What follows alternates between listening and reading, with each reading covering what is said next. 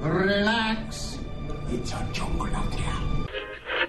Below us is the entrance to the flight to the moon, departing for outer space every few minutes.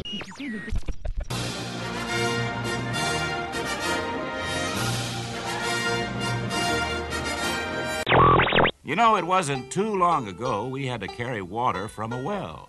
But thanks to progress, we've got a pump right here in the kitchen. We're going to bring ghosts from all over the world, but we haven't got the ghosts in there yet. We're out collecting the ghosts. W W Radio, your information station. Hello, my friend, and welcome to the WDW Radio Show, your Walt Disney World information station. I am your host, Lou Mongello, and this is show number 494. And I'm here once again, not only to help you have the best possible vacation experience when you come to the Disney parks, but I also want to bring you a little bit of Disney magic wherever you are with not just the podcast, but videos, the blog, live broadcasts on Facebook every Wednesday night, my books, audio tours, special events, and more. You can find everything over at WDWRadio.com. Part of the reason why we love and visit Walt Disney World over and over again is the ability to leave the real world behind, be a kid again, and laugh, not just at ourselves, but the memories we are making and the jokes we've heard countless times. And this week, we're going to look at some of our favorite reasons, attractions, and moments in the top 10 corny, nostalgic, and sentimental things we still love about Walt Disney World. It's a fun and somewhat sentimental journey through many of the people, places, and simple things that we not only love and revisit, but maybe even have a bit of a deeper meaning for us as well. I'll then have the answer to our last Walt Disney World trivia question of the week, and I'll pose a new challenge for your chance to win a Disney prize package. Then stay tuned to the end of the show for more information, updates, and announcements, including information about our next Meet of the Month in Walt Disney World during Food and Wine Festival, of course, your voicemails, and more. So sit back, relax, and enjoy this week's episode of the WDW Radio Show.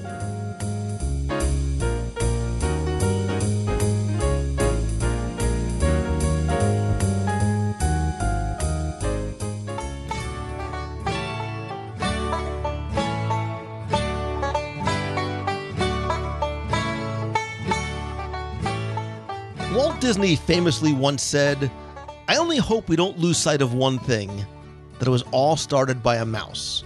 And I think Walt, like many of us, not only knew the importance and value in remembering and honoring our beginnings and backgrounds, but I think he was also a nostalgic and a sentimentalist. And his parks, by design, afford us the opportunity to relive and revisit some of our finest, most treasured and valued memories as well. And I think Disney itself was born from and thrives on a sense of nostalgia. It's in its DNA, and I think they brilliantly and strategically celebrate the past, present, and future of Disney. D23 Expo was a great example of that, although the delineation between those might not be as clear as it might seem. And Disney, like Peter Pan, my favorite character, and yours truly, doesn't just refuse to let go of the past and refuse to grow up. It's in their core beliefs and mission and marketing.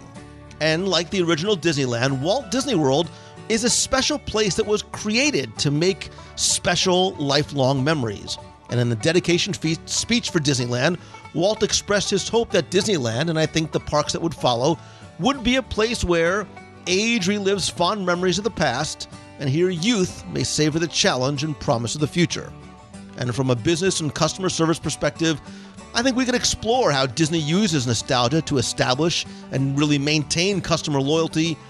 But for us, the guests, it's much more basic than that. I think Walt Disney World and Disneyland that gives us the gift that Walt wanted, a place to relive those fond memories and look forward to the promise of creating new ones in the future. So this week, we're going to dig a little deeper into that idea in the parks. Because when we go and we leave that real world at the gates as we pass through those very carefully designed portals into another time and place, we allow ourselves to enjoy these parks as I believe we can nowhere else. And what sometimes might be considered ridiculous, childish, or silly elsewhere, those are the things we look forward to experiencing over and over again. So this week, we're going to look at our top 10, call them nostalgic, sentimental, and yeah, maybe even corny things we still love about Walt Disney World. And joining me this week is a man who, for me, embodies pretty much all those qualities. He's nostalgic, he's a sentimental softy, and if you haven't figured it out yet, is corny in a dad jokes kind of way. So, following that dad joke idea, he is the Geppetto to my Pinocchio, the Mufasa to my Simba, Simba, and the Tadashi to my Baymax, because I obviously fit the physique. He is, of course, little Timmy Foster from Celebrations Magazine and Guide to the Magic. Welcome back, my corny dad friend. Holy cow! There's a lie. I, I know I crammed a lot in there. I know. I, I'm just. I'm upset though. I'm not the Winnie to your Pooh anymore. you know that when you say it, it sounds a lot creepier. It. Well, So- it don't sound that great coming out of your lips. Well, you know, and, and the reason why I sort of used some of those uh, analogies and references was, you know, we talked about some of the things that, look, I think when we were talking about what the idea for this segment would be, we used terms like nostalgic and sentimental and corny. Like there are some of the things that we love about Walt Disney World that are just plain corny, like a dad joke, right? We think that they're hysterical and our kids obviously don't. And I think there are things in Walt Disney World that like Beetlejuice keeps getting funnier every single time we see it. Um, and, and that is sort of what brought this idea. But I think it goes beyond just corny. It is some of those maybe nostalgic and sentimental things that we still love about this place. Do you have a dad joke you can share? You know, no, because I'm sure I'll think it's so much oh, 'cause funnier you're than too it cool for a dad joke? no, I mean, I you know, I think we all have jokes that we probably think are funnier, and as our kids get older, they don't think so as well. But in Disney World, these jokes continue to play, and I'll be very curious to hear your list in terms of just how nostalgic and sentimental and maybe old some of these corny jokes, corny references, whatever they might be, are. Well, I'm I'm I'm adding one to my list as you said that. so, well, interesting since we never talk about what we're going to talk about before these shows. The, the only thing I think we communicated back and forth was the word corny. So I, I think part of the fun in this is we might be taking this in a couple different directions. And As as we as, always we have for the past ten years or so, As so we why do, should as we do with every show. why, would should it- this why be any should it different? Why, different? why break tradition now? So, uh, well, when I was putting lists together and had my thought about this, um, it's it's not far from what you're saying. It's in the same vein, but I was I was going even further in thinking about attractions, shows, whatever it is that have been branded corny and are referred to as corny and are looked down upon and are like the cool kids say, "Oh, psh, you know, uh, that's that's stupid, that's corny and all that." Uh, to which I come to their defense and say, "I know it's corny, but I still love it, and here's why." So it's kind of the same thing, but that's that's kind of where I was heading with that. So That makes sense. It absolutely makes sense. We're in the because, same kind right, of right because I've known you for 15 years, so so I'm just starting to understand how your mind works. But I have no idea what you were going to say first, and just how much I have to go with you here for the first one out of the gate. Now you're not going to go with me here with at all because I'm going, I'm going right for the Right for the jugular. Just go right right, at jugular. it. Go I'm right to the heart. the right bodily uh, part. It's a small world, and this is I. I'm actually in in uh, the- you know this little magazine I make the celebrations thing. I've this heard rag. of it. I've heard of it. Yeah. Well, anyway, I'm doing. The, the, I'm kind of in the middle of a column series. I'm doing. See, you thought this was an idea I just came up with, but where I'm kind of doing, you know, it's corny, but I don't care, and I explain why. And the first one that always comes to mind when I think of that is "It's a Small World," because of the fact that uh, it uh, it's an oft maligned attraction, unfairly, I think. Um, and uh, gets a lot of ribbing, gets a lot of uh, jokes. Even Disney makes fun of it themselves, like in The Lion King when uh, Scar shot down Zazu when he started singing the song, and those DreamWorks people made fun of it in that Shrek Goger Green Guy movie, whatever that was. but um, I know uh, even before I did all of this, when I was just the casual, not casual, the avid Disney fan going to Disney, I'd read the guidebooks, and so many of them you'd get to It's a Small World, and they would tell you, don't bother. It's corny. It's for little kids. It's old. It's a stupid song. Goes over and over. Uh, you know, or even to the extent we see cartoons like I've been trapped on there for hours. It was worse than the Tower of Terror. You know, things like that. And um, it just it bugs me. And I know we, we've talked about It's a Small World so many times. It's it's one of my all-time favorite attractions. I know it's my stepfather's favorite attractions. He has a little, it's a small button pin that plays a song whenever he gets depressed. He plays it. Um, but it's one of the, it's it's an attraction you just need to look at and appreciate it the, the right way and understand what it is.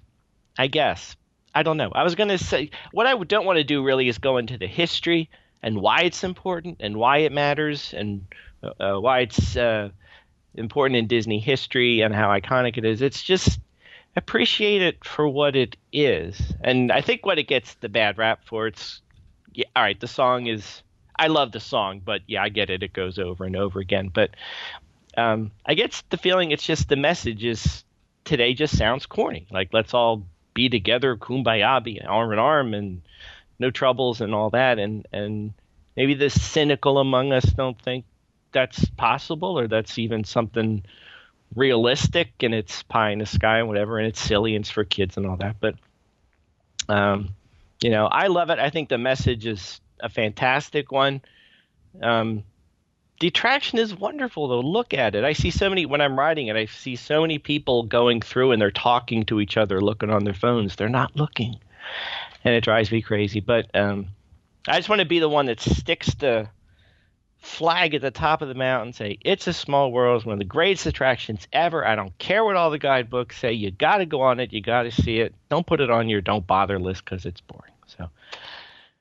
Is it a must do every time you go? Absolutely, it's a must do every time I go. And I th- think, well, for us, because I think we're going to get into a lot of this when you said nostalgia. A lot of this is nostalgia. And for me, it's a small world. Does have a lot of a lot of its appeal to me is nostalgic because I remember when it's young, and to me, it does uh, embody all the good things about Disney and Walt Disney and when you do know the history, it's more meaningful and stuff. And I get if you're a kid today and you go on and you don't know any of this stuff, it might seem, you know, it doesn't go upside down, doesn't flip, it doesn't scare you. So, you know, ho hum. But um, it, I think it's definitely, I don't think it's definitely must do. It is a must do. So I'm going to tell you something, Timmy Foster. As you climb to the top of the mountain and you plant the small world flag up there, I'm going to be standing there with you, There arm you in arm, hand in hand, waving the It's a Small World flag as hard as I possibly can. And I will tell you, this was on my list.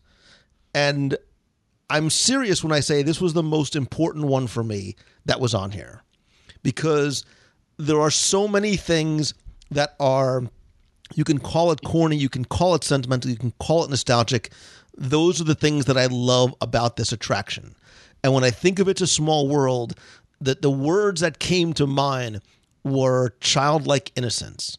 There is an innocence to this attraction that I love. And I think, look, I think this is an attraction that you need to stop and listen to the words, right? And you talked about the history of of what it was supposed to, or not really wanting to talk about the history, but you knew that when the Sherman Brothers were first coming up with this idea, they were going to have all these different national anthems playing, and it was just it was a mess. It was just cacophonous, and it didn't work. And for and I don't want you you alluded to this, and I and so I want to mm-hmm. piggyback on it, right? I think you mm-hmm. need to listen to these words because I think now more than ever, in a world in a world that can sometimes be somewhat tumultuous, we need to do what Walt told them to do, which was play that single song. We every child should be singing a single song throughout the entire attraction, right? So maybe we need to do what the attraction is preaching. We need to look at the children for the future and the possibility of u- unifying everybody, right? This was cre- this attraction was created as a tribute to peace and friendship and global harmony and the children of the world. Uh, it's an attraction that anybody can ride, and I think for a lot of people, this is one that they may laugh about it now, but it's probably one of the earliest memories that generations of Disney fans have. And you know, look, the the song itself, laugh as you might about it, you know, they never copyrighted that song as as a and that was done deliberately because it was meant to be a gift to all the children of all the world. And i that's something that sort of makes me love disney even more. You referenced how it was heard in everything from video games to movies like ant-man and the lion king and the muppet show on tv there's nothing high tech about this there's nothing groundbreaking about it it is just simple and it's timeless. And yeah, maybe it's even corny. And I, for one, hope this attraction never, ever changes. I, I hope embrace I embrace the corniness and the sentimentality that is it's a small world. I do too. I, I will note I, I was doing a little piece on Small World for something else. Um, it was neat to see. And you're right in this it's not filled with state of the art animatronics. It's not filled with CGI effects. It's not filled with all this stuff. Um, I will say, I will give them a nod, and this was unobtrusive and okay. I do like the touch at the end now where they will flash up goodbye with your name. Thanks to your MagicBand! which took me a while to figure out how they knew what my name was, but that's pretty cool. And it's it doesn't really change anything. In fact, I think it makes it a little even more endearing because now you're more a part of it. But um, I was gonna I was gonna go with me here. Ah, why not? This show takes an hour and a half anyway. So, but I was gonna make a. I'm gonna tie this into the Beatles. Wait till you see how I do this. Wait, what? So, um, I, wait, go with me here. Go with me here.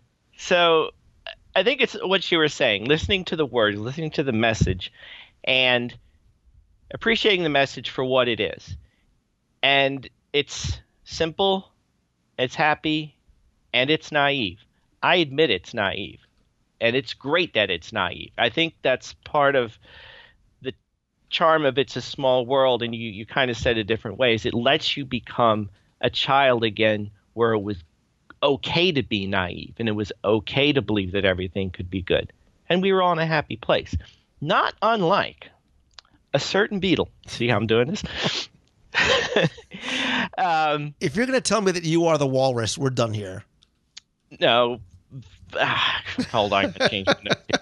No, I, I remember an interview like of seeing John Lennon when he was talking about give peace a chance, and it was the same kind of idea. People were asking him, you know, they're getting on him, like, you know, all right, you make a song, who cares? What you know, there's everything going on. You think this is going to make a bit of difference? Like, who do you think you are? And he was basically just saying, look, this is what I do. I sing. I can't do anything else. So I'm going to say it. It's naive. I get it, but that's all I can do. But if you think about it, yeah, you can have it if you want it.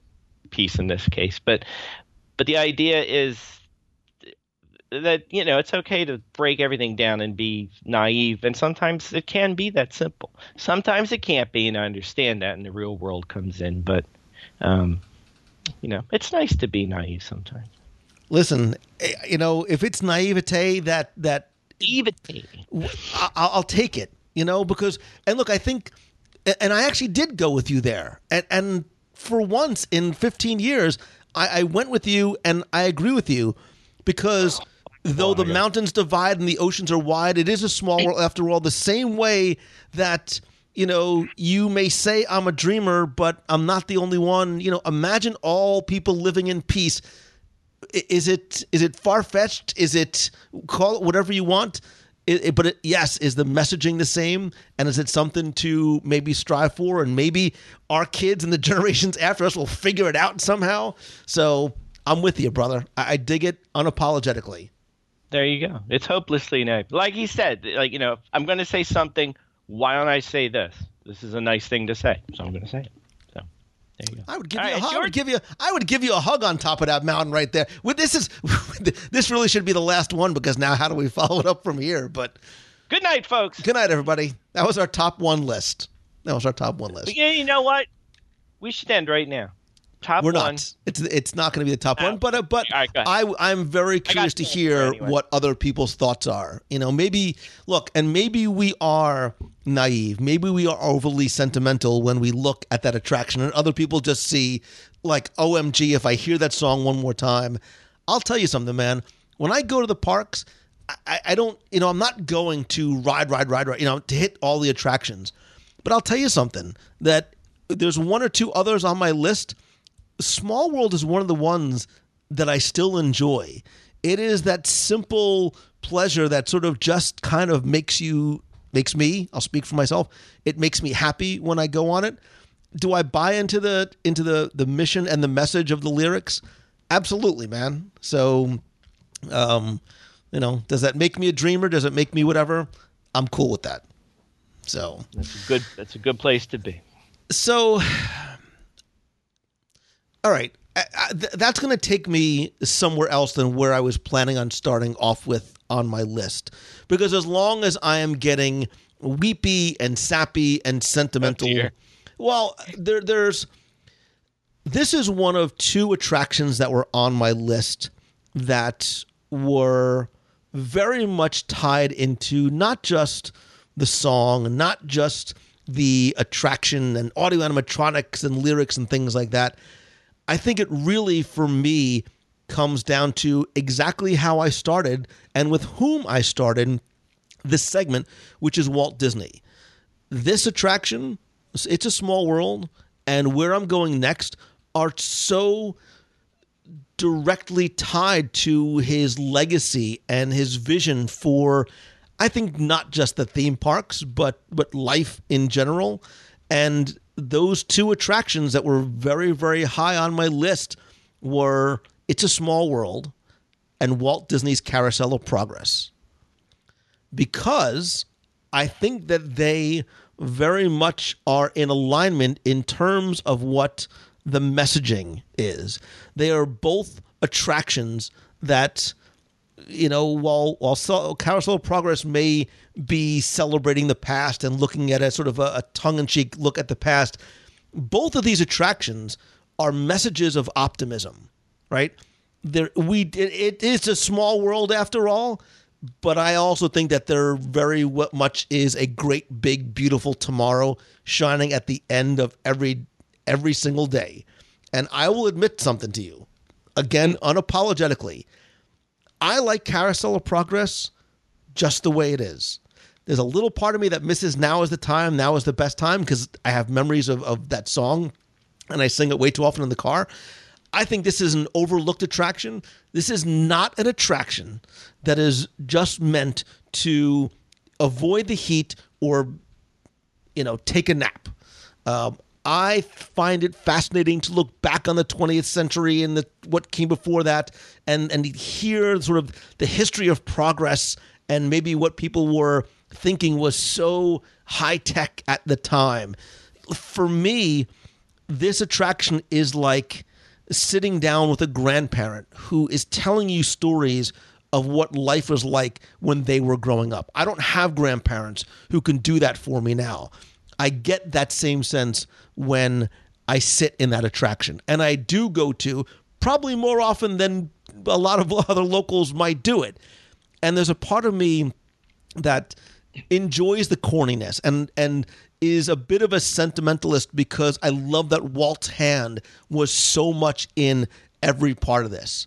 And I do like that reminder of the the possibility of what tomorrow is going to bring whether it is a great big beautiful tomorrow or celeb- or or uh, making sure and understanding that time is very fleeting and you don't know when it's going to be over. So to a certain degree, now is the time. Now is the best time and make sure you enjoy every second. Like Small World, I, I look, you know me, man. I'm a positive person. I am an unapologetic optimist, and I think those two attractions, naive or otherwise, um, have Walt and my similar sense of and messaging of optimism that I love and I live every day. Well, when we're planting the carousel of progress flag right next to the small world flag, I'll be right with you again, brother. That that that's also um right was right there up on my list. Um, not much to add to what you said. You said it so well. Um, the way I see it, um, I know some when we talked about it, and people do this. The one quibble you would have is, you know, what do you do in the last room?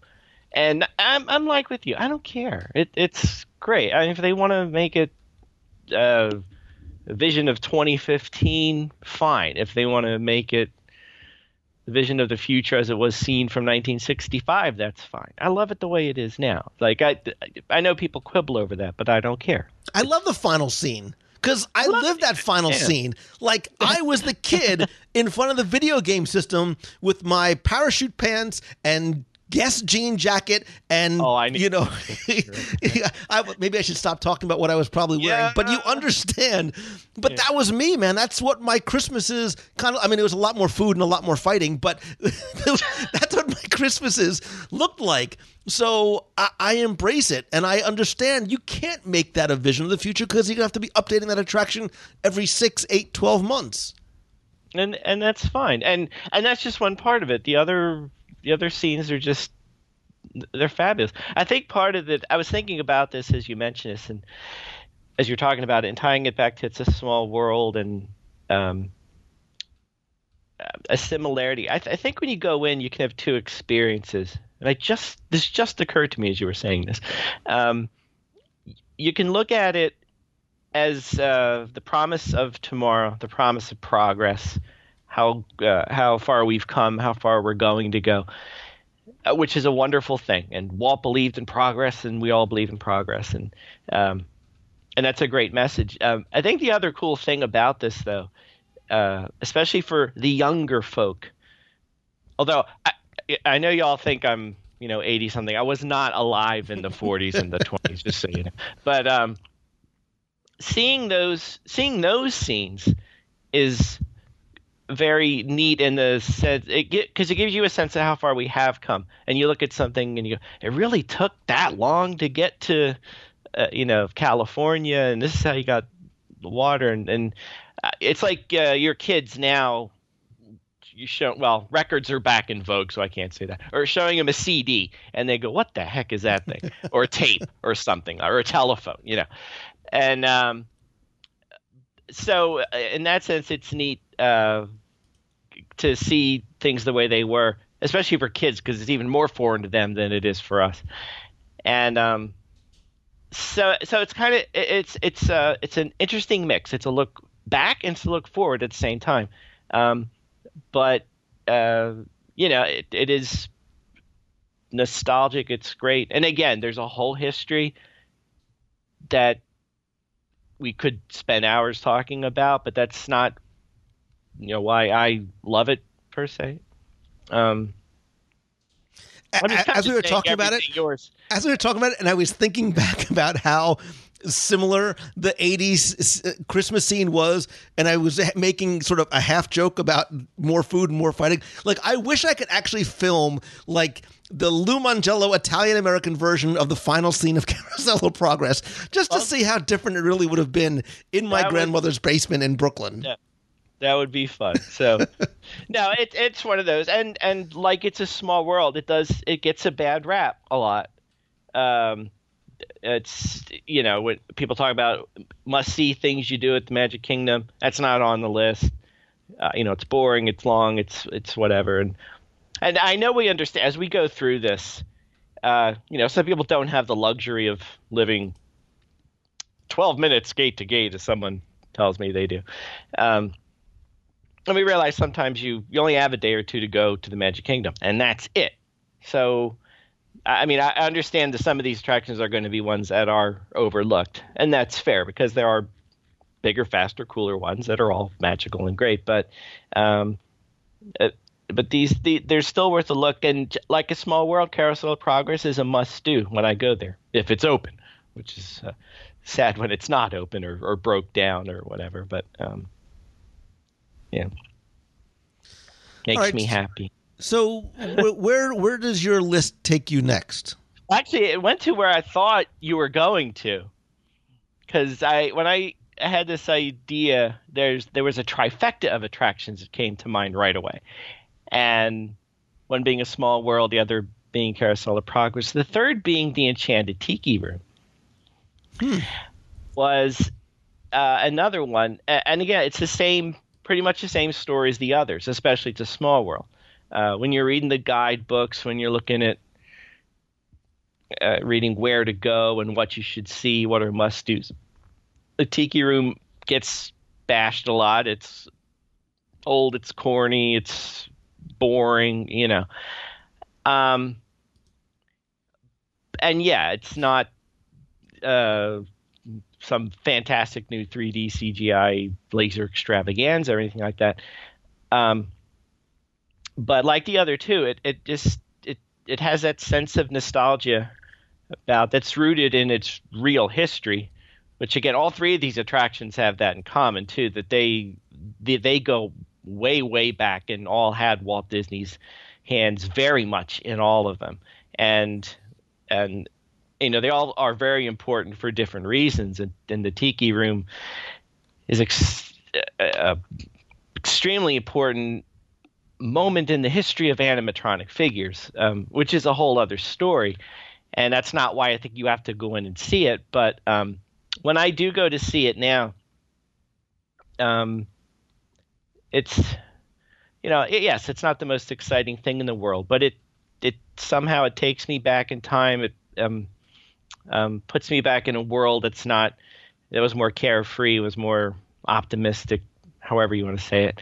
Um, and uh, th- that's it. It's corny. It is really corny. It is so corny. It's beyond corny. So what is it?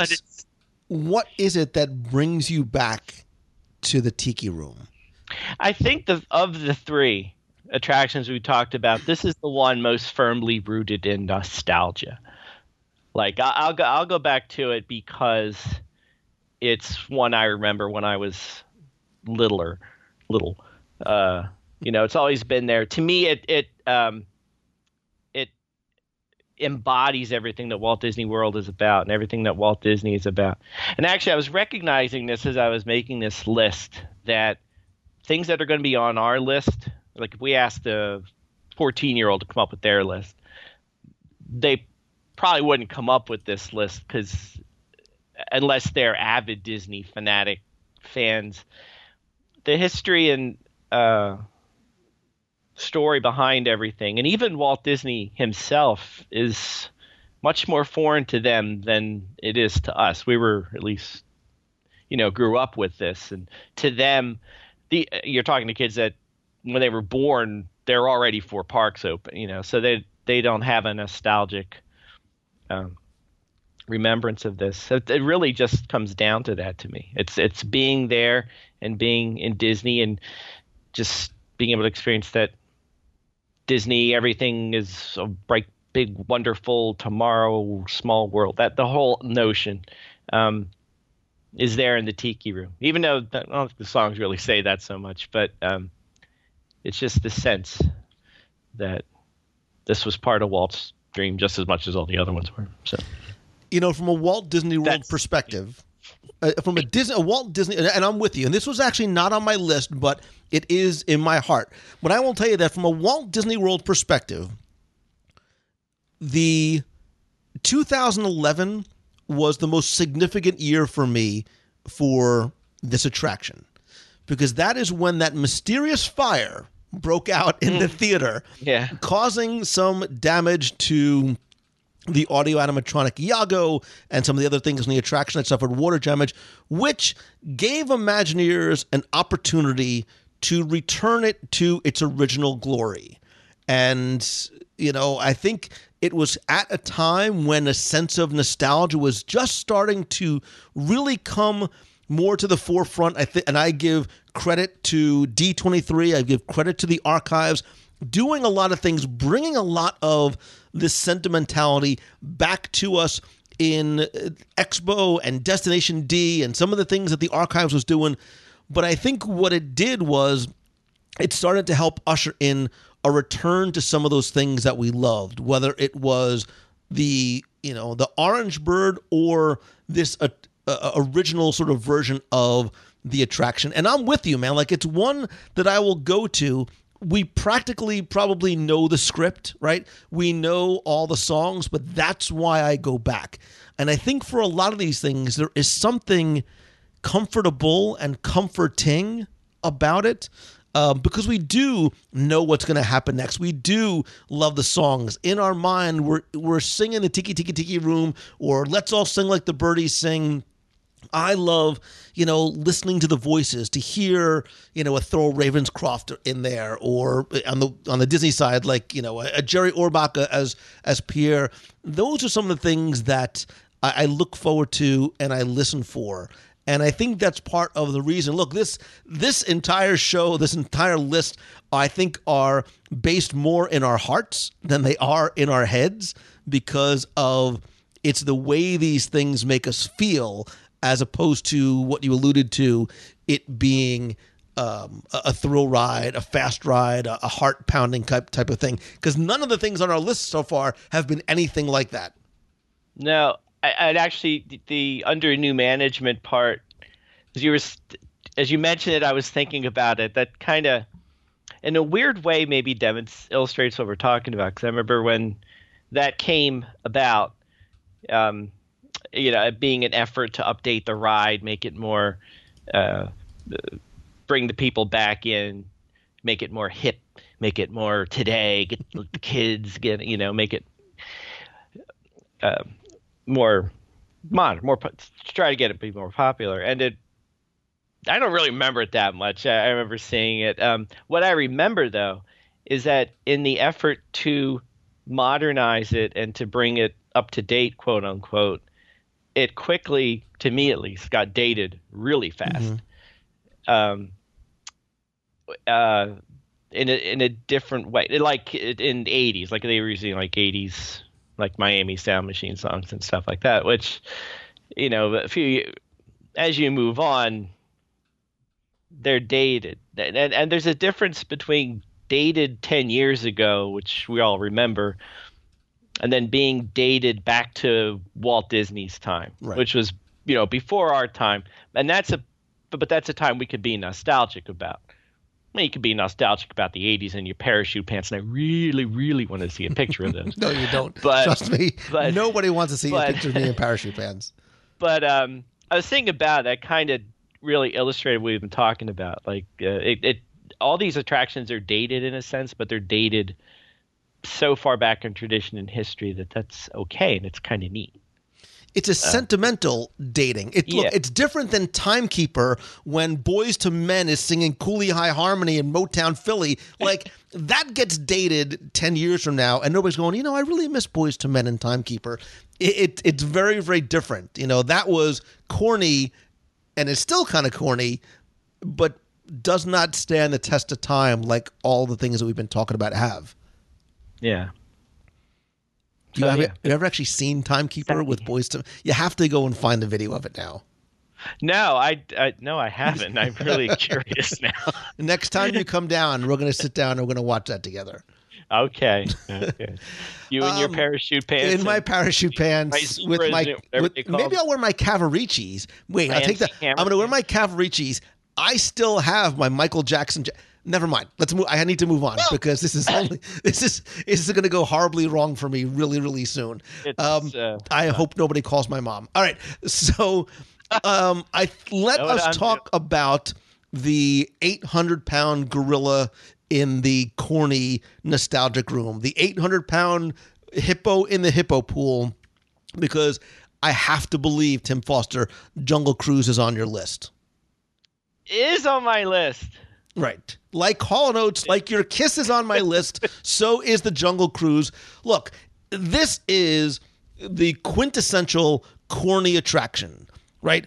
It's the same corny jokes over and over and over and over again, but they vary based on your skipper, right? And so why? Why do we ride this attraction? This is a somewhat rhetorical question. Why do we ride Jungle Cruise over and over again? Not just because I think of the variety of what we might get from the skippers. Look, we know the scenes, we know the route, we know the visuals, we've heard the jokes a thousand times. It is almost exactly as it was in the beginning, and it still is as corny as ever, and that is why I love it so. And the unknown, right? The the the one wild card in this is the cast member.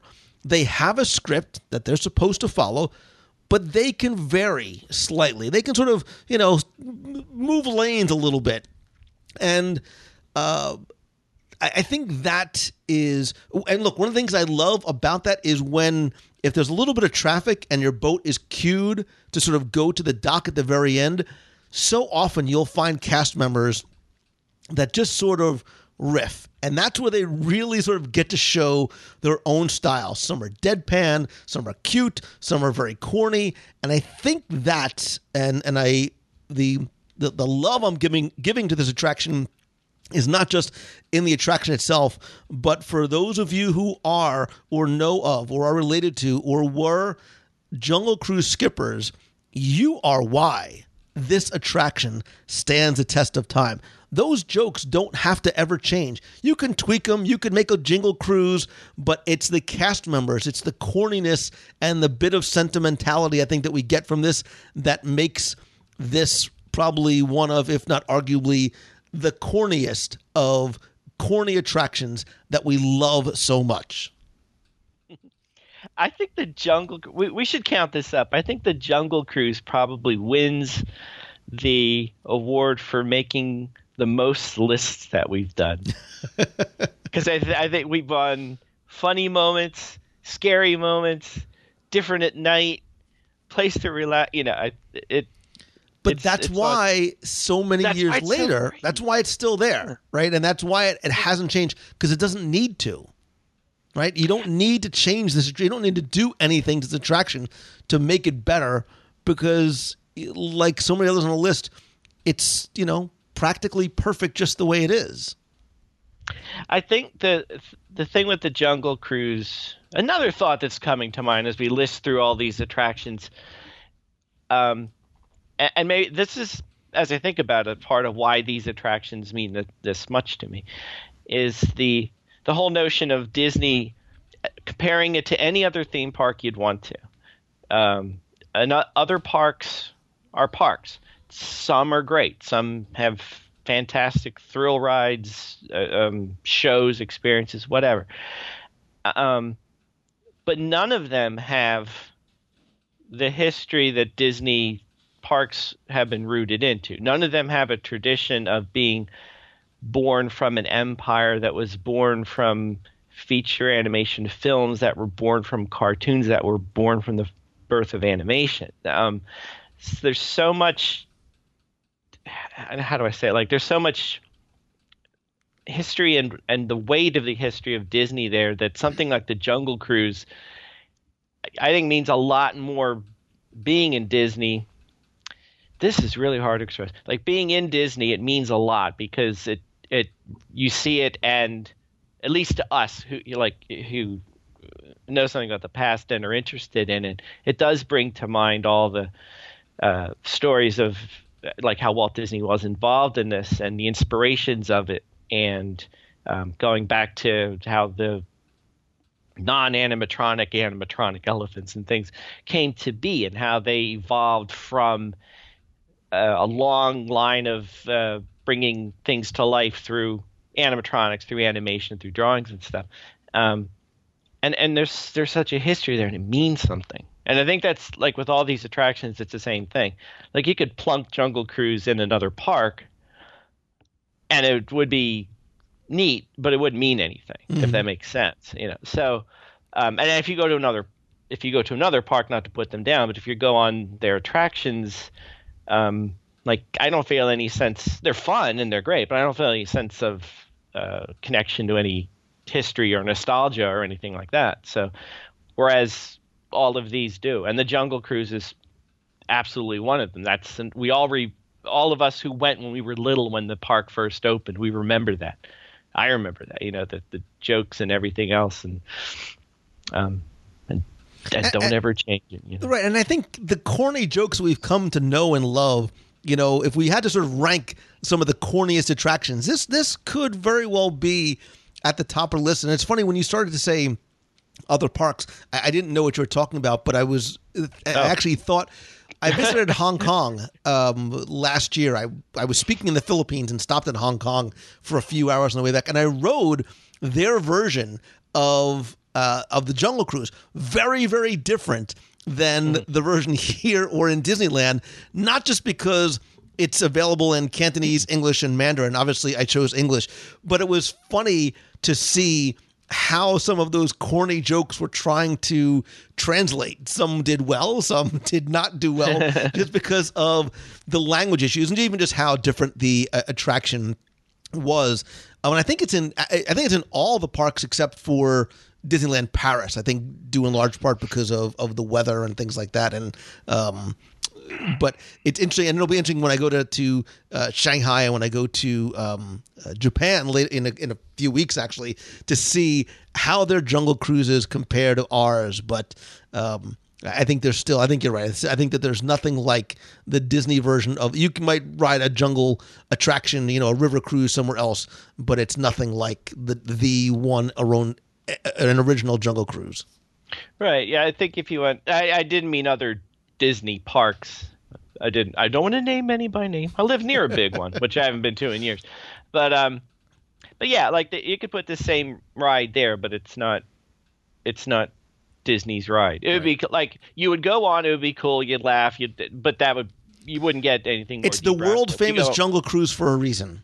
when you yeah when you go on the jungle cruise at Disney, you're not just on the jungle cruise. You're back in the 1960s with Walt Disney, you know, pointing out this is where this needs to go and this is where that you know that that whole sense of how cool it is. And the joke, I think the jokes are funny. So, but I and one thing we talk about the the jungle cruise is the interaction too between the the guests and the and the cast members and and you know what that's a whole other show Yeah. we don't even have to go there i think we did another list and that jungle cruise was on just for that jungle cruise wins for All uh, back to you then. Where, what oh, else is me, next on your me. corny, sentimental, Um, nostalgic list? Can I? Uh, I am going to pull a go with me here on this one. Hmm. Well, I'm going to do it. I'm going to knock two out, three out with one shot here. Sorry, but there's one. It's on my list that I'm kind of hoping you do. So I'm going to hold off on that. But I'm going to go. To as long as we're Adventureland, let's take a little stroll over to Liberty Square. And the Haunted Mansion is wonderful and it's great and everybody has to go on it and it's the quintessential Disney attraction. But there's another building next to it that nobody seems to ever want to go into, and that's the Hall of Presidents. And uh, so, Hall of Presidents makes my list in in the sense of uh, a lot of people don't will overlook it using words um, maybe not corny so much, but uh, it's too it's educational, it's historical, it's just a movie. I'm I'm here to have fun. I don't want to learn. It's just a, boring comes to mind. Um, I, but again, again, like all these other attractions, this one has such deep rooted uh, historical significance in Disney with uh, the animatronics and moments with Mr. Lincoln and, and the whole, history of it. But even if you didn't know any of that, just going in and seeing the show um, is fun. And it's it's long, and I, I even sometimes I'm waiting for the curtain to rise and the presidents to start fidgeting and, and all that kind of stuff. But it's fun to watch. But it, but it is definitely one a lot of people feel like they over overlook or they it gets talked about a bit in guidebooks and stuff. And i'm tying it in. This is the where i'm going the go with me part. Um, i kind of relate it similarly to the american adventure the same kind of reason. Like you have other attractions in world showcase uh, frozen absolutely right now trumps everybody but um, even the american adventure gets i think a sense of it's a show but it's a show and it's going to sit through and its history and da da da da da. Now, unlike Hall of Presidents, this doesn't have a historical connection that goes all the way back to Walt Disney. Um, but I think they're similar in the sense that it's overlooked because um, the, there's a perception of there's an it's an educational thing, and you can you equate that with being corny. But I'm going to go even further and talk about talk about the American Adventure being the centerpiece of World Showcase, and I'll, I'm going to lump all of World Showcase into this because. Um, so wait, let me just get this straight. Your your next one is Hall of Presidents, American Adventure, and all of and World all Showcase. Of World Okay, Showcase. just- so I've just to knocked be the clear. park and a, I've knocked the park and a half out in one shot. And the only reason I'm, I'm mentioning World Showcase, I'm, I'm not saying people don't go there. I'm not saying people think it's corny, because I don't think they do, and I don't think um, um, that there is that perception out there. Um, but there is a perception, which y- you hear sometimes, uh, especially out in the blog sphere and in, in some books and whatnot. Uh, the idea of the 11 country pavilions are all sitting next to each other. Uh, we're all friends. We're all happy. Well, don't you remember that you know such and such happened like 60 years ago? And shouldn't we be remembering things like that? And why aren't we pointing things like that out? And it's a heavy discussion, admittedly, but a, part of part of the one of the things, the many things I, I really like about World Showcase is the idea that uh, cultures from all around the world could come together and we can be together. We can, we can share everything about our cultures with each other, um, how we dress, how we eat, um, the customs we have, our languages, and and you know we're in a place where we are free to share them, and there there's differences, but they're good, and we can get along, and and it goes back to hey, it goes back to it's a small world, you know, like we we can get along if we want to, and um, and I think that's a, a big part of what World Showcase is about, you know, is fostering togetherness of cultures from around the world. So, so from a little group of presidents sitting in their chairs in a hall, I took us all the way around the world and brought it all together. I said, can't we just all live in a happy, happy, small world after? That was a um, that was a long, circuitous, almost exhausting journey. Excuse me, around uh, all the theme parks. But how you connected those dots was Brilliant. uh, there's a fine line between brilliance and insanity, and I'm not really sure which side you uh, you teeter on. Um, you know, I you don't think there's any doubt which side I teeter. yeah, I, I know. Um, That's. Now I'm curious. I'm hoping you go one place here. I, you know, I I think I know where you're hoping I was going to go, and I, and I was going to do it because I thought it was going to tie into where you started. Um, But as I was thinking about this list, and I was thinking, you know, the word corny keeps coming up, and nostalgia and sentimentality. I, I'm going to go uh, to a certain degree off the beaten path to Oh, somewhere. okay you. To Sorry? go. It's okay for you when we wander. Well, but to- I'm not asking you to go with me here, but right. but because that's that's all you. But when I think of things that are corny and funny and just a simple pleasure and family friendly and quintessential Walt Disney World and something that you know if we're talking about you know Walt never saw it but man I- think he would dig it. And that would be the Hoop-Dee Doo musical revue. Okay. That for me is and listen i let i will take the fact that it's all you can eat food out of the equation and the cornbread and buckets of chicken because that's something separate but i, I think the hoop-dee doo and i've seen it out countless times you know dozens and dozens of times and oftentimes, if we have friends come down, we'll go and do it again. And I love watching, especially first timers' reactions to it. Um, uh, as much as I like watching the show, because this too has not changed in the more than 30, I think it's like 38,000 performances that it has done over the past 40 plus years. You talk about things that stand the test of times being really one of the longest continuously running musical stage shows in American theater history, like not just Walt Disney World. There is something special to it. And it's funny because I think if you try, Tim, to explain to a first timer who doesn't really know what it is and what they're getting themselves into, you almost have a tough time explaining it, right? Because it it is so corny, it is so campy, it is so goofy. Um, but there is something that is timeless about it um, that has, uh, you know, the 38,000 plus people, there are so many of them that are repeat viewers and repeat visitors. And this is one that I know people say every trip, this is one of the things, it's a must do. There's there are memories uh, associated with this. There are stories that are associated with it. And that's why for me like this show, although I miss the song, um, I, I miss the original song oh so very much and understand why it had to go away for copyright issues and things like that. Um, there is still something fun and dare I say special about the the Hoop-Dee-Doo musical revue and the fact that it's unique to Walt Disney World maybe helped bump it up on the list even a little bit more for me too. Now you're going to take me one day. You promise. I will take you if you come the next time you come down here. I promise you, Uh-huh. me and you, we I will even I'll spring for like the the really good, you know, category 1 main floor seating right in the middle of the action kind of thing. But you better believe, sister, I'm going to make sure you get picked. Wait, uh, so I have to get up and sing or something? Oh, I will I'll I'll see what I can do to Um, make that happen.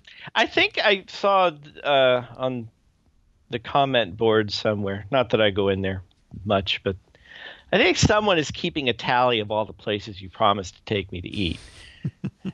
um, which which is getting kind of lengthy. And to that person, who I appreciate very much, uh, we haven't hit one yet. Just so you know. So keep the list going. That's not my fault, Mr. Golden Corral. So hey, hey, hey.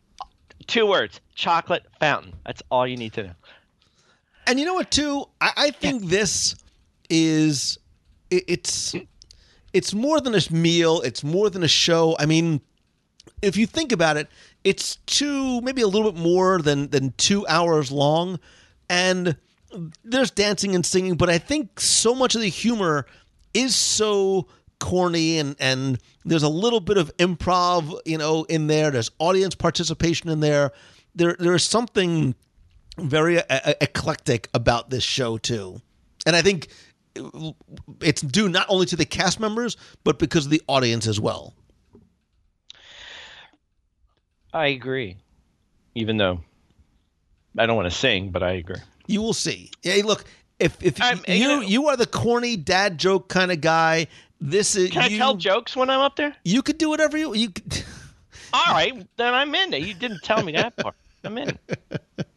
Like I was, you know, even I think this is one of the things too that I think even sometimes the most jaded visitor, you know, maybe the the teenager or the guy who doesn't want to really be there. He's like you see people let their guard down and just have a good time. There's there's something about the energy in that room. And and man bless those cast members and performers who do it three times a night every single night over and over again. Man they sell it like it is the very first time they have ever done that show. So kudos to them.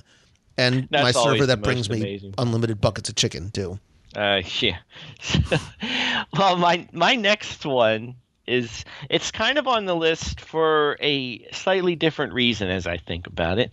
Um, it it occurs to me as we we're talking about it's a small world. There's probably quite a number of Fantasyland attractions we could throw into this bucket, um, and I'm sure we'll rattle through them through honorable mention time. But but one I wanted to point out, and uh, this is funny because I feel like I've told this story at least three times on other lists that we've done. So this is another one that crops up a lot for various reasons. But um, I'm going to Enchanted Tales with Belle wow as one, and uh, the reason is, um, it's it's overlooked and passed by, I think, but but not for the same reasons the other ones were. Um, where whereas the other ones would be looked down upon by some as old fashioned and corny and you know, too too tame for me or whatever. Um, uh, Enchanted Tales with Belle uh, most likely gets passed over if you don't have children. Like if you, if you think this is purely a children activity, and if I'm don't children, I don't need to go to this. Um, but uh, I, I beg of you, I implore you, go anyway if you don't have children. Um, it's not just for it's it's for children. I will make no mistake. The children participate and play different roles, but adults get picked at, at, at times to play uh, different roles in the play. And for those of you who don't know, when you go in Enchanted Tales with Belle, in the final room, you're going to be reacting or rea- uh, acting out portions of Beauty and the Beast for Belle herself as a surprise. That's what I'm referring to. But um, but the whole experience of going through the cottage, going through the workshop, going through the magic portal, um, seeing the wardrobe, seeing Lumiere, which are incredible animatronic figures, seeing Belle herself, all of that is fantastic and is worth just seeing in of its own right. But the thing uh, with uh, Enchanted Tales with Belle that really gets to you, and you will cry. I cried. You'll cry. Uh, is seeing that interaction, and we keep we talk we talk about the cast members in every single show, and we've talked about them in every single attraction here, and this one's no different. This is uh, fantastic cast member interaction. Um, even more so, you're you're part of the show on, on this attraction. They're just not telling you jokes or performing for you. You're involved and they and they work with you. And seeing the looks on your children's faces or other children's faces as they get to meet Belle or play their part in the play um, is is something you'll never forget. Uh, I guarantee you'll get emotional, even if they're not your children. Um, but the point being, it's not. You may look at it on the map and see Enchanted with Belle and, and just think it's a kids attraction. Um, yes, it's focused on kids, but it's just not for kids. It's so much more than that, and and it's uh, one that you need to go. And I don't know if corny really fits as a descriptor for this, but it kind of falls in that same bucket of it's overlooked because it's not it's not exciting enough for me, that kind of thing. So, but go, you'll be dazzled. I, I you'll be dazzled. You Dazzled. get beda- oh you I thought you meant like get You bedazzled get like bedazzled. like my jean jacket in, in 1986. What was Or my shorts now. wow. Um, that's a lot creepier than what. I, anyway, um, I want to go with you just to watch you swoon over Belle, and by you I Uh, mean us. Well, I played a knight Fight. once, which I think I mentioned, but um, I have never, um, I've never gotten called on to play a part. I've also never been that guy. I've never been the rebel spy. I've never been. I've been to the Magic Kingdom eighteen thousand times. I've never been Grand Marshal or parade. It's just like high school. I never get picked for anything. I don't know. They picked me for everything. No, there was one time. A, a great quick side story. I probably said this before. The the the, uh, the, the players in the, the World Showcase. Uh, well, this was the same thing because I went into Enchanted Tales with Bella for no other reason. I kind of wanted to take pictures, you know, for this stuff that we do. And uh, it's kind of hard to do when you have to stand up there with a mask in front of your face. So I didn't get to take pictures. But I did even better. I got to be a part of the show. but that happened to me too with um, the performers in the United Kingdom. They were doing a Christmas Carol, and I wanted to take pictures, but they grabbed me to be Uncle Scrooge. No, I know I talked about this because I screamed and you were scared, and I think I broke the internet. So, all right, we, we won't we won't go there again. So, All right, I'm gonna I'm gonna do one more because I, I've lost track and it, it doesn't matter. And then I'm sure we'll have a couple of just quick I got a little honorable mentions. just- Um, this is hard because there is one that is arguably my favorite attraction, which is all of the above. It's corny and it's sentimental and it's nostalgic and it's still fun and still plays. Um, and you still haven't done the one I was thinking you were going to do, by the way. So, so I'm wondering if this now, is. now you're wondering. I'm what- sure it's one of these two.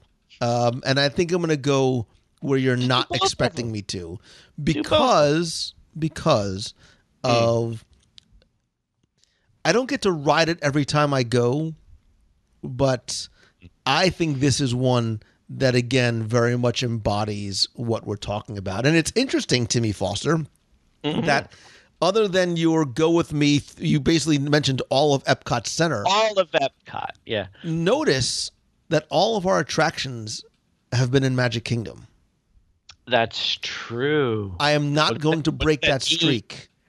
I'm going to bring us to Magic Kingdom to Fantasyland hmm to where to an attraction that is probably less corny maybe than it is nostalgic and has some of if not the longest lines in the parks not because it is the latest the greatest the tallest the fastest the longest any of those est things it is not what it is it's a must do for probably every guest, and it's Peter Pan's flight.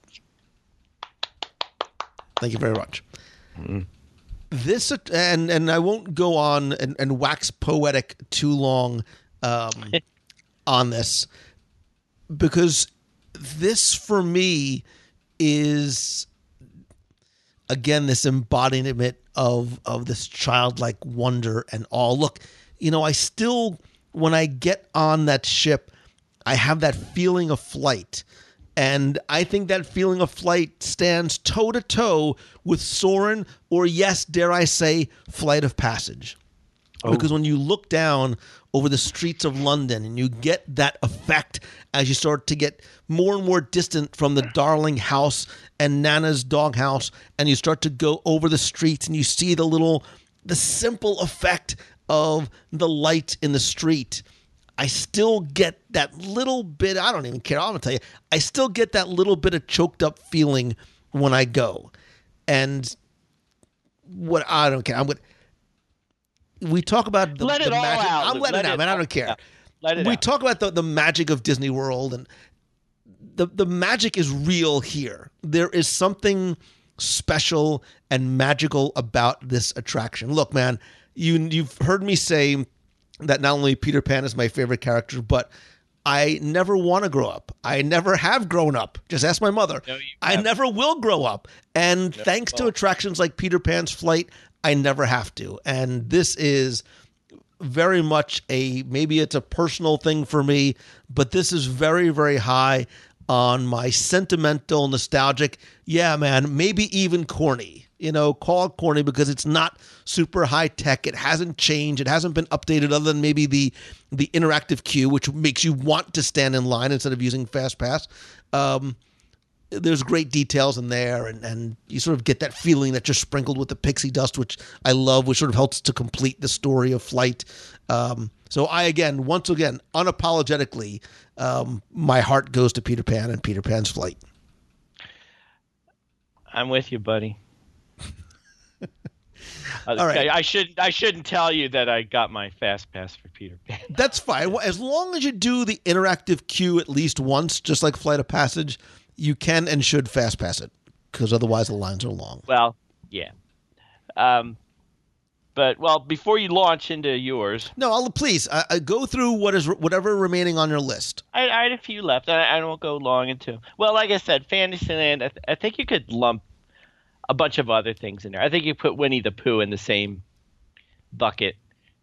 Um, not quite as nostalgic because it's not as old as Peter Pan, but um, any of those dark rides, uh, even Little Mermaid, um, um, they often get passed over because they're not.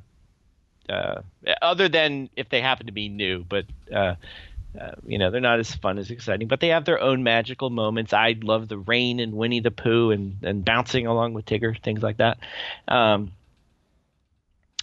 one thing, and actually, when we're talking about it's a small world, um, I think you can kind of in a sidecar put Grand Fiesta Tour for the exact same reasons because I think it gets over.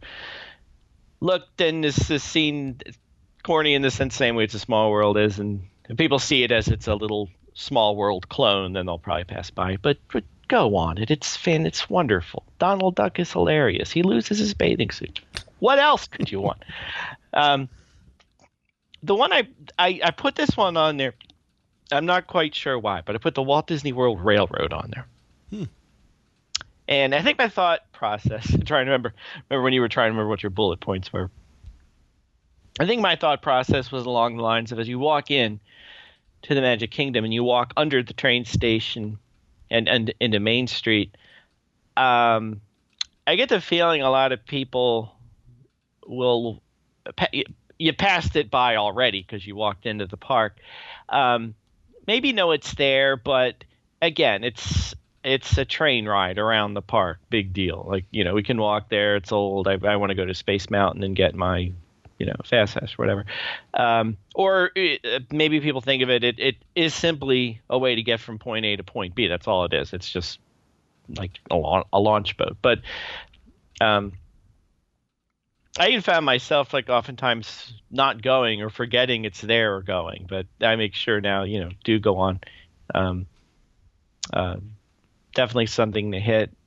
I, I didn't really know to put it on there because I don't think it's looked over because it's corny so much. I think it's just overlooked because a lot of people don't realize it's there, uh, you know, or they know it's there, but it's not at top of mind, that kind of thing. So those are. Re- oh, I, I, I did have another one. Chef Mickey's. Wow. That that was the big one. You bringing food into the equation. I'm bringing food in the equation. Now I'm bringing Chef Mickey's in now because for us that is a must do. Every time we go, we go to Chef Mickey's. We know it's expensive. We know well the food's great, but you know uh, we know uh, we know that I'm going to swing the napkin around. Nobody else is. I'm going to embarrass my entire family. Um, yeah, you get the pictures with the characters. Uh, for the pe- for people who go to think of Disney as being uh, overly commercial or souvenir happy or whatever, um, they'll point to a situ- uh, something like that, like Chef Mickey's, where you go to breakfast, you meet the characters. That's corny. I you know I need to go. You know, off duty attractions and so on and so forth. I, I one of my favorite Saturday Night Live skits is all about that. The one where um, Lindsay Lohan was on it, and then and they all cracked up and they because they can't keep a straight face for a whole other reason. But only bringing that up because Saturday Night Live made fun of the whole going to have breakfast and meeting the characters too as a corny notion. But um, but we do it every time. We it's a quintessential part of the Disney experience, and I just I gotta hug Minnie Mouse every time. I got to. It's not complete unless I hug, unless there's two thing people I need to hug: Minnie Mouse and Lou Mongello. And since Lou Mongello isn't there half the time when I go down, I gotta l- rely on Minnie Mouse, and she comes through. Well, you let me know, and I'll certainly be there for breakfast with you because I never Uh, well, turned well, down if I a meal. throw food in there, Yeah, I never turned I- down I- a meal. Uh, I'm going to very quickly. I'm going to quickly go through my list. Can I tell you the one I thought you were going to do? I, I, well, I'm going to. I'll bet you it's the first one I'm Well, about to mention. See, let's see if you get to it. so there's two that I, I really am surprised I didn't get to, and I, and I sort of kept moving down the list uh, over and over again because I think they are quintessential, corny, and classic. And it's the Haunted Mansion and Country Bear Jamboree. There he is. Yeah. Um, the timeless jokes in both still play. I think, like we talked about on show 492, the mansion is still that perfect blend of silly and scary, and and that song still resonates, and the script and the narrator, and the effects, everything still holds up. Um, and it's one of it's it's an attraction sometimes I just like sitting outside of, right? And and uh, Country Bear Jamboree again, that show has remained the same. And although you know every lyric and every song and every character, I still like going. I still find myself laughing. I still find myself singing along and singing "Blood on the Saddle" to my poor children when I pick them up from school. But um, poor kids. Um, the I also had TTA on my list. It's a simple pleasure. It's less about the story than it is about the vistas. Um, we talk about uh, sentimentality as I go on. I see how Tomorrowland has evolved over the years. I remember what was where and when. I look down at the racetrack. I I remember being there in like 1976 with my dad and, and a picture that we have there. So it's a very personal emotional one. Um, and you know, something else that, that's not an attraction, um, and and maybe you know some of the corniest stuff that you'll find is just walking down Main Street, USA. Um, I was there a few weeks ago. I was working on um, one of the scavenger hunts for the nation, and I found myself smiling uh, accidentally as I walked in, letting myself just wandering for a while. I was watching families, I was watching couples, I was watching the the characters and, and the parade and just everything about it. And it is timeless and it is corny. And I think that's it, Tim. I think that's why we love Disney. It's why we and millions of other people keep coming back. I think it maybe accidentally, maybe intentionally reminds us of our childhood. It reminds us of the innocence that it brings. Um, we can, you know, when we go back to Disney World over and over and over again, we've talked about the, you know, our, our friends or former friends saying, You're going back there again. You know, for the most part, we can relive it time and again with no worries of judgment of or, or by others, right? And, you know, for me, you know this, I, I just love to look in this show and in life. I just love talking about things that make us happy about going there and being here. And there's so many of them. And yeah, a, a lot of them are corny. And this whole top 10 is corny, but so what? Like, so what? It's what Disney affords us the ability to do to escape from reality, to be corny, to laugh at the ridiculous, stupid jokes, and more importantly, ourselves. And I think that, you know, no matter our age or your background or wherever, we all kind of remember at one point sitting down watching a, a Disney movie or a TV show, or we remember going to the park with our parents or with friends or meeting characters or riding the classics or simply walking down Main Street holding the hand of your father or your child. And when we go back, we want to relive those memories and create new ones, um, not just for us, but for the people that we're with, and so that we can cherish them from years to come and share them with our friends or our children as well. And I think that's the important things. I think so many things that were on our list, Tim, are because of the memories that we have, or maybe the the traditions that we have. Um, and you know, there's a lot of things that make us wherever we are from a, like all four corners of the globe, right? We all sort of make the pilgrimage to Disney because I think we we have that confidence and promise of the experiences that we're going to be have, and it's it's a silent promise, but we know that every detail matters and, and we're the most important guests in the park. And I think that's what makes this, and corny or not, that's what makes this place magic. And I, for one, love it. I love it too. I think the way we phrased it up, phrased it a few times before, very simply, is it lets us be naive and have the na- childlike naivete again, where there were no rules, where your imagination could go wherever it wanted to go. There was nothing telling you you couldn't do this, you couldn't do that. Dream big, dream whatever you want. The world is wide open, and we're, that's it. That's that's the thought that gets to me on all these attractions. You know, it may and, and, and going to Disney in general, just that whole notion. So. It, it may have been a marketing slogan, but I still believe that you know it is a place where magic lives. And does that make me corny? Probably. Do Yep. I care? Nope. Nope. Not at all. Um, because I have friends like you and little Timmy Foster from celebrationspress.com. What else? Because I know that, that it's coming. I will sit back, relax. What else can we find or expect from you and the good folks at Celebrations Magazine? What sort of magic and nostalgia and corniness is coming soon? Well, wait till you read my letter this time. It's going to be corny.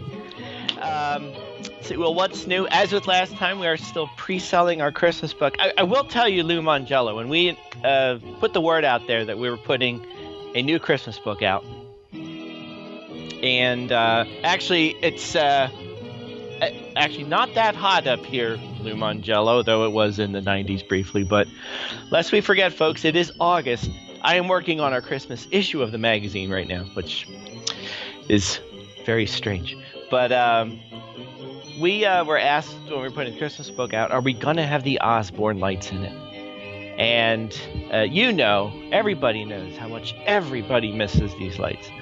And originally wasn't going to because they were in the first book, but by popular demand, Lou Mongello, we are going to add a huge Osborne Lights pictorial Wow. back into the Christmas third book. It's also um, we're going to make a big fuss about it in the Christmas issue coming up.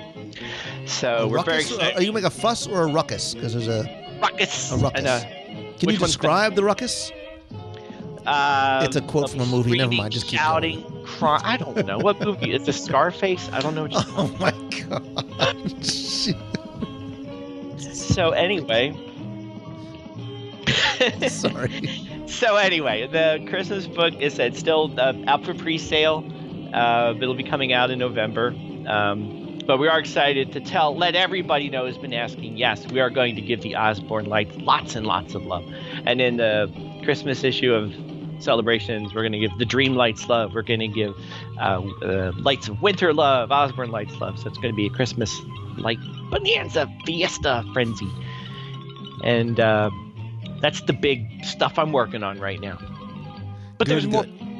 I know more. there's always there's always something more coming from you and the fine folks at Celebrations Magazine. I will put a link in the show notes or you could just go to celebrationspress.com. And if you, not you, Tim Foster, get out of it. If you, my friend, have an idea for maybe a top 10 that you would like little Timmy and I to cover, do me a favor. You can email me, lou at wdwradio.com. Call the voicemail at 407 900 9391, or you can post a message over on Facebook.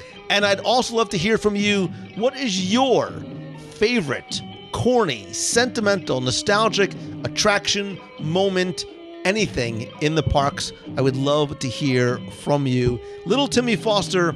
You are corny, you are sentimental, you are nostalgic, and those are just three of my top 10 reasons why I love you, brother. I look forward to doing this with you and many dining locations soon. Let's be corny together. That just sounded creepy. I know. Go with it. Now when you say go with me here, I'm going to be a little more hesitant than I was before.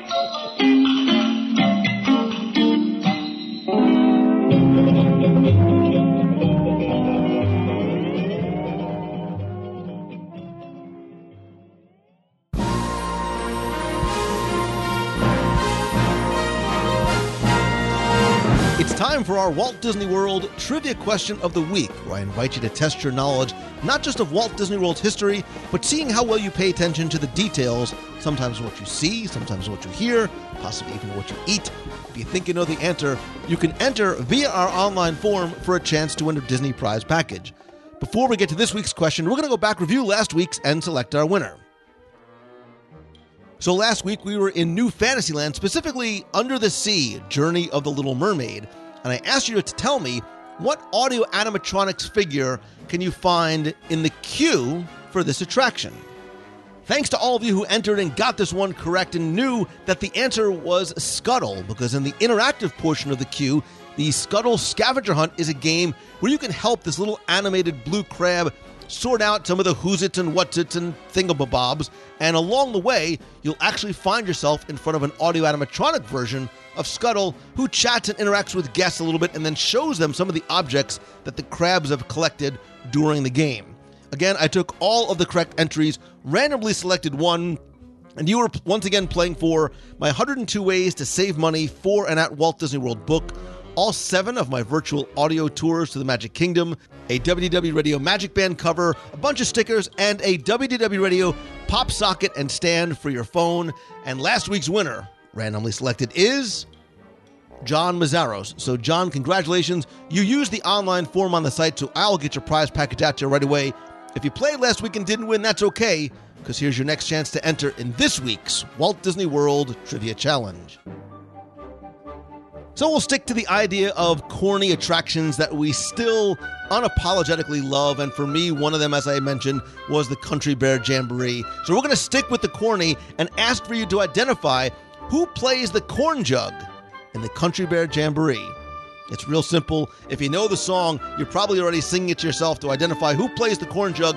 You have until Sunday, September 3rd, to go to WDWRadio.com, click on this week's podcast, and use the online form to enter there. Again, you're going to play for the book, the audio tours, the MagicBand cover, the stickers, the pop socket, and I'm going to throw in a mystery prize as well, just because. So good luck and have fun.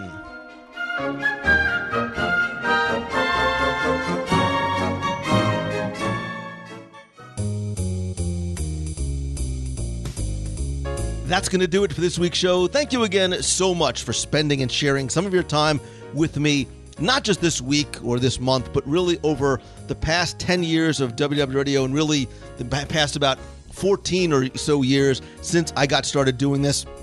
I decided to help celebrate the 10 year anniversary of the show and to say thank you.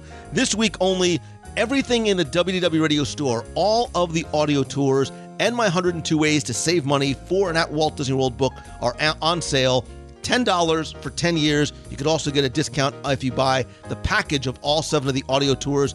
All you need to do is visit WDWRadio.com, click on the shop. There you'll find all the items on sale this week only for $10. I'll extend this sale until next week's show comes out, so next Sunday. Everything is on sale for $10 again over at WDWRadio.com. Just a very small way of me to say thank you to you and for you. Don't forget, if you have a question you want me to answer on the show, you can email me, lou at WDWRadio.com. You can also call the voicemail. We heard on the air at 407 900 931. Tell me what your favorite corny moment or corny attraction in Walt Disney World is. Please be sure and like the Facebook page at facebook.com slash WDWRadio. You can also leave your comments there as well and turn on notifications. This way you can join me live, not just every Wednesday at 7.30 p.m. Eastern as I do live video broadcasts and interactive chats, but throughout the week as I go and visit and wander and take you through the parks with me. Also, I want to say quick thanks again to all the members of the WDW Radio Nation family. I appreciate you so much and for all the help that you give to me in helping to support the show, including some day one members like Ben Barlow, Joy Johnston, Nancy Turingia, Michael Kell, Barbie Schurz, and David McIntosh. Thank you guys so, so very much for the love and the support you extend. And if you want to find out not only how you can help the show, but also get exclusive rewards every month. I do monthly scavenger hunts. We have a private Facebook group. I send out personalized MagicBand covers, logo gear, t-shirts, and care packages every month from Walt Disney World, as well as, as well as live video group calls and more. You can find out more by visiting wdwradio.com slash support. And don't forget that a portion of the proceeds do go to the Make-A-Wish Foundation of America. And speaking of Make a Wish, uh, thanks to and because of you, I have been invited back to the Make a Wish Foundation's national conference in October to not just share my story about the Dream Team project, but really the story that I want to tell is yours. Because of you, we've raised more than a quarter of a million dollars for the Make a Wish. Because of you, we've sent and granted the wish, uh, wishes of dozens of children and their families to visit Walt Disney World. And while every one of those children has their own stories, so do you. And whether it's the story of how and why you joined the running team, how you've participated in one of our Dream Team Project charity auctions, whether you've come out to meet one of the Wish families during marathon weekends, what it means to you to grant a wish, or maybe how the wish granting or make a wish or the Dream Team Project has impacted you personally in different ways on a different levels I think you have an important story to tell, and it's one that I want to share when I go to the conference to help inspire others. If you visit wdwradio.com slash share your story, I would love if you would, in a paragraph, a video, an audio file, whatever, tell me a little bit about how I, I want to sort of know your why, right? I want to know uh, why you do what you do, why you are on the running team, or, or maybe how these stories have impacted you, because I want to be able to share it with the folks at the conference and maybe help them understand why you do what you do and how this might positively impact and influence others as well. Um, I am incredibly grateful to you because you have made such a real difference in the lives of people that really need some magic. So to find out more, and again, to share your story, please visit wdwradio.com slash share your story. I would love to get these stories collected so I can put together my presentation by September 15th. And speaking of places and ways to connect, you can again like the Facebook page at facebook.com slash Radio. I am at Lou Mongello on all the social. And as much as I love conversing with you and connecting with you online, you know I believe that nothing beats a handshake and a hug. I'd love to meet you at the next meet of the month in Walt Disney World. It looks like it's going to be Saturday, September 9th during one of the early days of the Food and Wine Festival. I have another event that day, so stay tuned for the exact time and location. Also, be sure and visit the events page on our Facebook page to find out more about upcoming meets and events and group cruises to Alaska. A lot of other things we have going on as well. Also, I would love to invite you to visit loumongello.com to find out how I can maybe work with you one on one or in a small group or come to speak to your conference or your business, your event, or your school. Also, don't forget that October 14th through the 16th is my Momentum Weekend Workshop here in Walt Disney World. It's limited to just 50 people. There's only about seven, I believe, seats left. It's a two day interactive conference and workshop where I and other like minded entrepreneurs will help you take that thing that you love and turn it into what you do, whether it is a blog, a book, a video, whatever it is that you do, we really want to be able to help you uh, grow your brand and business and do what you love. Again, to find out more information, visit loumongello.com click on the Momentum tab. Really excited to announce the rest of the speakers this week, in addition to Lee Cockerell and Duncan Wardle from the Disney Company. Again, that's loumongello.com slash momentum17. Thanks as always to Becky Menken and the entire team over at Mouse Fan Travel. No matter where you're going to a Disney destination or anywhere in the world, they give you exceptional service and the best possible prices and will help you not just before you go but while you are away as well, visit them over at mousefantravel.com. And as always, my friend, and you are my friend, whether we have met yet or not, all I ask is that if you like the show, please help spread the word. If you like this episode or the Haunted Mansion episode or any episode from the past, take a second and just tweet out a link to one of your favorite episodes or this one. Better yet, share it on your personal profile or in a group or on a page over on Facebook. And if you can, take just 30 seconds to go to iTunes to rate and review the show. That's really, really helpful. Thanks to you, we have more than 1,300 five star reviews. I want to thank some recent reviewers like Z Man 7655, who says it's informative and inspiring. Being a resident on the West Coast, it's a pleasure to learn more about the Walt Disney World Resort. I got into Lou's shows by recommendations from other people, and it's the ultimate port for tips, humor, and to hear the words from an inspiring podcaster such as Lou. Oh, thank you. As a former Disneyland cast member, I know what it's like to share the philosophy that Walt carried on throughout his career. Listen to this show. P.S. I forgot to mention there's trivia questions every week. Uh, J Bravo J Bree says this is the best Disney podcast. Fantastic. Just Kale says the only Walt Disney World podcast. I can't say enough about how much both my friend, my family, and myself love this podcast, whether we're simply missing the Disney World or ramping up excitement for an upcoming trip or on the way to Walt Disney World. There isn't another show to listen to. Lou manages to be both informative, entertaining, and inspiring all in one 90 minute plus show. Thank you so much for your countless hours of entertainment, more than a whole trip's worth. We are major Disney fans before listening, and you simply created a whole new level of enjoyment. We've tried listening to other podcasts before, but yours is simply like coming home. And in addition to all the entertainment, you've helped bring my daughter, 11 years, I love that, and myself so much closer. Oh, you're to make me cry. By sharing not only your own family with us on many shows, but by bringing us something that we can share and enjoy together for many, many more years to come. Many, many handshakes and hugs from our home to you. Thanks for the years of so much entertainment and Disney love. And here's to so many more. Just Kale, thank you. That that means more to me than you know, and I love the fact that you and your family can listen together. If you'd like to review the show, you can just go to iTunes and search for WDW Radio or go to wdwradio.com slash iTunes and you'll see exactly how to do it and a link over there as well. Finally, most importantly, sorry this is, is running a little bit long. Um, thank you guys again from the bottom of my heart. If there's ever anything that I can do to show my appreciation to you and for you, please let me know because I would not be able to do this without you. And what I do, I do for you as well. And it is only because of you that you have let my dreams become a reality. So don't let your dreams just be dreams. Go take that first step today. Challenge yourself every day to take another. And I hope that you have your best week ever. So until next time, see ya. Hey, Lou, it's Michael Ruffin, proud member of the uh, WW Radio Nation. Uh, just catching up on back shows that I haven't listened to yet, and I just finished up you and Tim Foster's conversation about collectibles at Disney. I have quite a few things that I collect. Uh, I'm working towards getting a complete set of Sorcerers, the Magic Kingdom cards. I have played the game a little bit. It's a lot of fun to play it, uh, but mostly it's just going in, collecting my cards, and uh, just carrying those around anytime I'm in the Magic Kingdom, and then going home, seeing what I have duplicate wise, and building a set, uh, building a complete set for myself and possibly a complete set to give away to a friend of mine, a uh, little boy.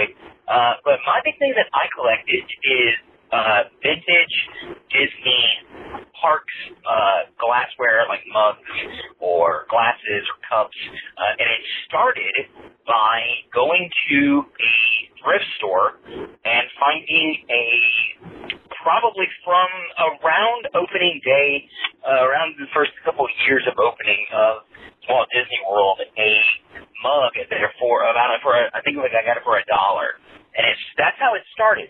Now it's grown to I have a nice mug that I bought for my first trip to Disneyland. I've got uh, a another uh, kind of opening era uh, Magic Kingdom uh, mug. I have an Epcot, uh, probably in the early 80s uh, glass mug that I got uh, off eBay. But my pride and joy in that collection is my 999 Happy Haunts Ball chalice that uh, someone gave me uh, as a gift. They found it on eBay. Uh, not sure how much they paid for it, uh, but that is my pride and joy. It is the center of that collection. So of all the things I do collect, that my glassware and my mugs is probably my most proudest uh, accomplishment, and the one that I'm always kind of looking out to to grow and make even better. Hey Lou, this is uh, Drew from North Carolina. Just wanted to let you know that uh, we really enjoy the show. Um, and you're talking about uh, the Haunted Mansion this week on the show. Um, Haunted Mansion is, is probably one of the first places where I've noticed all the incredible details that that you and your guests talk about so much. Um, but anyways, love the show. It's a great ride, and uh, yeah, keep up the wonderful work. Thank you. Hey Lou, it's Caleb Finley from Nashville, Tennessee. I just got done listening to the Haunted Mansion episode. Haunted Mansion has always been my favorite ride. Figured I would call in and tell you my uh, a really funny story.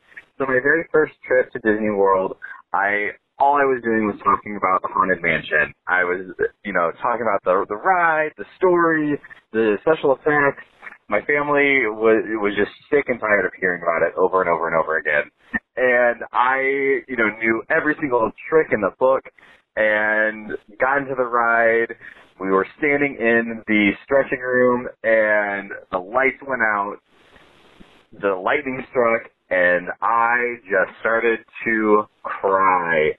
So the very first time I ever rode it, I only got to the stretching room. I was taken out of the chicken exit, and thankfully, you know, the the next the next day I, I got to go through the entire thing without crying. But my family still holds that over my head to this day. I absolutely loved the show, love the Haunted Mansion, and love everything that you do. Thank you. Have a great day. Hello, Mr. Lou Mongello. It's Andrew Thompson calling from Quesnel, British Columbia, Canada. I just saw um, some videos and stuff of you at the D23 Expo, and I gotta say, you are the greatest podcaster, um, food expert, uh, park attraction. Did I mention food expert? just to say, um, I really love uh, you at D23, but I never got to. I, I've never been to a D23 Expo, but when I watched that, I felt like I was there too. So, thank you so much for doing that. I'm wondering, would you be able to do a D23 podcast? I mean, that would be excellent forever for like people who'd never been there like me and um I'm just like uh a long time away before I go to Disneyland for Halloween in October.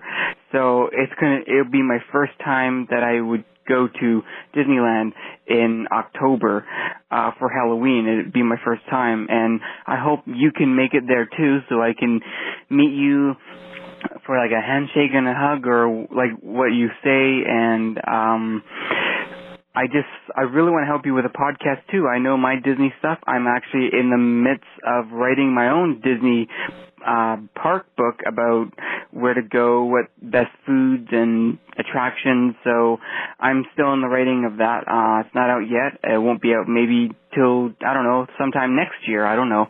Um, but please do a D23 podcast, maybe even a video on your podcast thing, and I'm looking forward to seeing what you do. Thanks. Bye. You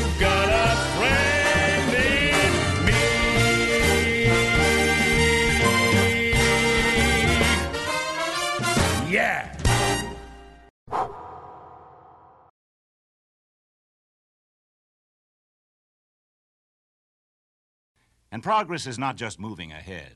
Progress is dreaming and working and building a better way of life. Progress is a commitment to people, a commitment to making today and tomorrow the best time of your life. It wasn't always easy. At every turn in our history, there was always someone saying, Turn back, turn back. But there is no turning back. Not for us, not for our carousel. The challenge always lies ahead. And as long as man dreams and works and builds together, these years too can be the best time of your life. Now is the time, now is the best time, now is the best time of your life. Life is a prize, live every minute. Open your eyes and watch how you win it. Yesterday's memories may sparkle and gleam, tomorrow is still but a dream.